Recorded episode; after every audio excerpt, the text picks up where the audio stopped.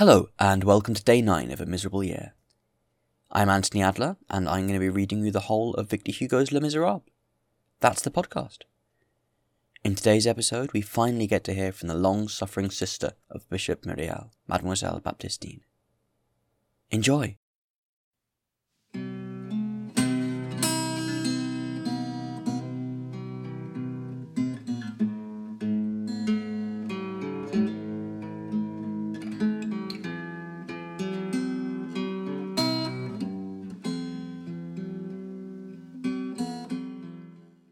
Les Miserables. Volume 1 Fantine. Book the First A Just Man. Chapter 9 The Brother as depicted by the Sister.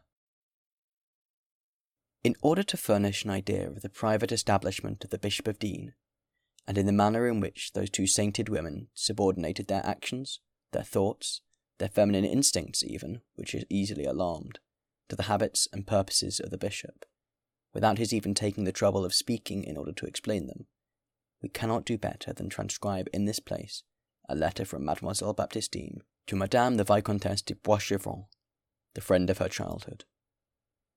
This letter is in our possession. Digne, December 16th, 18 something. My good madam, not a day passes without our speaking of you. It is our established custom, but there is another reason besides. Just imagine, while washing and dusting the ceilings and walls, Madame Magloire has made some discoveries. Now our two chambers, hung with antique paper whitewashed over, would not discredit a chateau in the style of yours. Madame Magloire has pulled off all the paper. There were things beneath. My drawing room, which contains no furniture and which we use for spreading out the linen after washing, is 15 feet in height, 18 square, with a ceiling which was formerly painted and gilded, and with beams, as in yours. This was covered with a cloth while this was the hospital, and the woodwork was of the era of our grandmothers. But my room is the one you ought to see. Madame Magloire has discovered, under at least ten thicknesses of paper pasted on top, some paintings which, without being good, are very tolerable. The subject is Telemachus being knighted by Minerva in some gardens, the name of which escapes me. In short, where the Roman ladies repaired in one single night. What shall I say to you? I have Romans, and Roman ladies. Here occurs an illegible word. And the whole train. Madame Magloire has cleaned it all off. This summer she is going to have some small injuries repaired, and the whole revarnished, and my chamber will be a regular museum. She has also found, in a corner of the attic, two wooden pier tables of ancient fashion. They asked us two crowns of six francs each to regild them. But it is so much better to give the money to the poor, and they are very ugly besides, and I should much prefer a round table of mahogany. I am always very happy. My brother is so good. He gives all he has to the poor and sick. We are very much cramped. The country is trying in the winter, and we really must do something for those who are in need. We are almost comfortably lighted and warmed. You see that these are great treats. My brother has ways of his own. When he talks, he says that a bishop ought to be so. Just imagine, the door of our house is never fastened. Whoever chooses to enter finds himself at once in my brother's room. He fears nothing, even at night.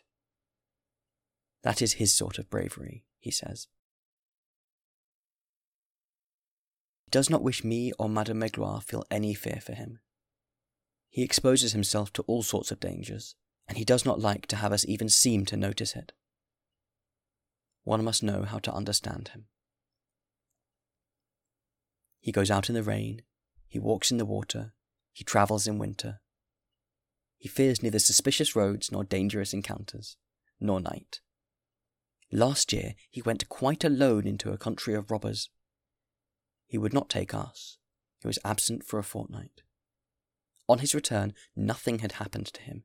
He was thought to be dead, but was perfectly well, and said, This is the way I have been robbed. And then he opened a trunk full of jewels all the jewels of the Cathedral of Embrun, which the thieves had given him.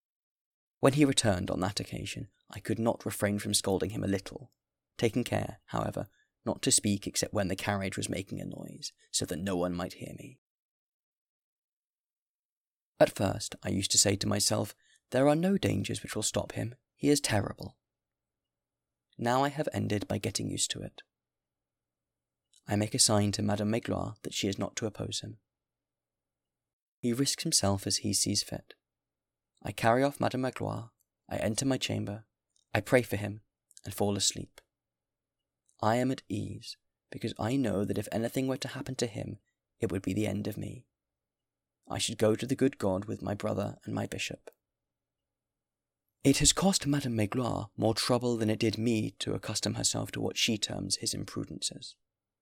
But now the habit has been acquired. We pray together, we tremble together, and we fall asleep. If the devil were to enter this house, he would be allowed to do so. After all, what is there for us to fear in this house? There is always someone with us who is stronger than we. The devil may pass through it, but the good God dwells here. This suffices me. My brother has no longer any need of saying a word to me.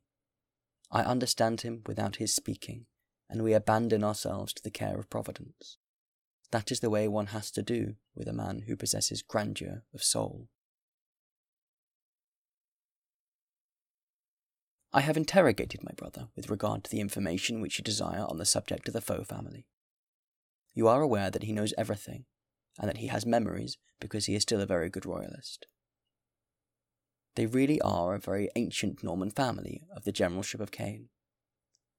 Five hundred years ago, there was a Raoul de Faux, a Jean de Faux, and a Thomas de Faux, who were gentlemen, and one of whom was a Seigneur de Rochefort. The last was Guy Etienne Alexandre, and was a commander of a regiment, and something in the light horse of Bretagne. His daughter, Marie Louise, married Adrien Charles de Gramont, son of the Duke Louis de Gramont, peer of France, colonel of the French Guards, and lieutenant general of the army. It is written faux, faux, and faux. Good madam, recommend us to the prayers of your sainted relative, Monsieur the Cardinal. As for your dear Sylvanie, she has done well in not wasting the few moments which she passes with you in writing to me. She is well, works as you would wish, and loves me. That is all that I desire.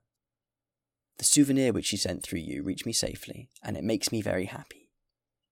My health is not so very bad, and yet I grow thinner every day. Farewell.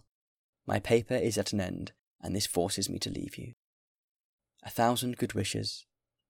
Baptistine. P.S. Your grandnephew is charming. Do you know that he will soon be five years old? Yesterday he saw someone riding by on horseback who had on kneecaps, and he said, What has he got on his knees? He is a charming child. His little brother is dragging an old broom about the room like a carriage, and saying, Whew! As will be perceived from this letter, the two women understood how to mould themselves to the bishop's ways, with that special feminine genius which comprehends the man better than he comprehends himself. The Bishop of Digne, in spite of the gentle and candid air which never deserted him, sometimes did things that were grand, bold, and magnificent, without seeming to have even a suspicion of the fact. They trembled, but they let him alone. Sometimes Madame Magloire essayed a remonstrance in advance, but never at the time, nor afterwards. They never interfered with him by so much as a word or a sign in any action once entered upon. At certain moments, without his having occasion to mention it, when he was not even conscious of it himself in all probability, so perfect was his simplicity, they vaguely felt that he was acting as a bishop.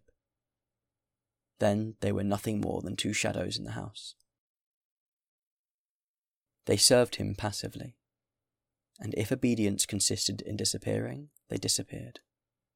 They understood, with an admirable delicacy of instinct, that certain cares may be put under constraint. Thus, even when believing him to be in peril, they understood, I will not say his thought, but his nature, to such a degree that they no longer watched over him.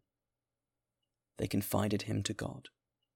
Moreover, Baptistine said, as we have just read, that her brother's end would prove her own. Madame Magloire did not say this, but she knew it.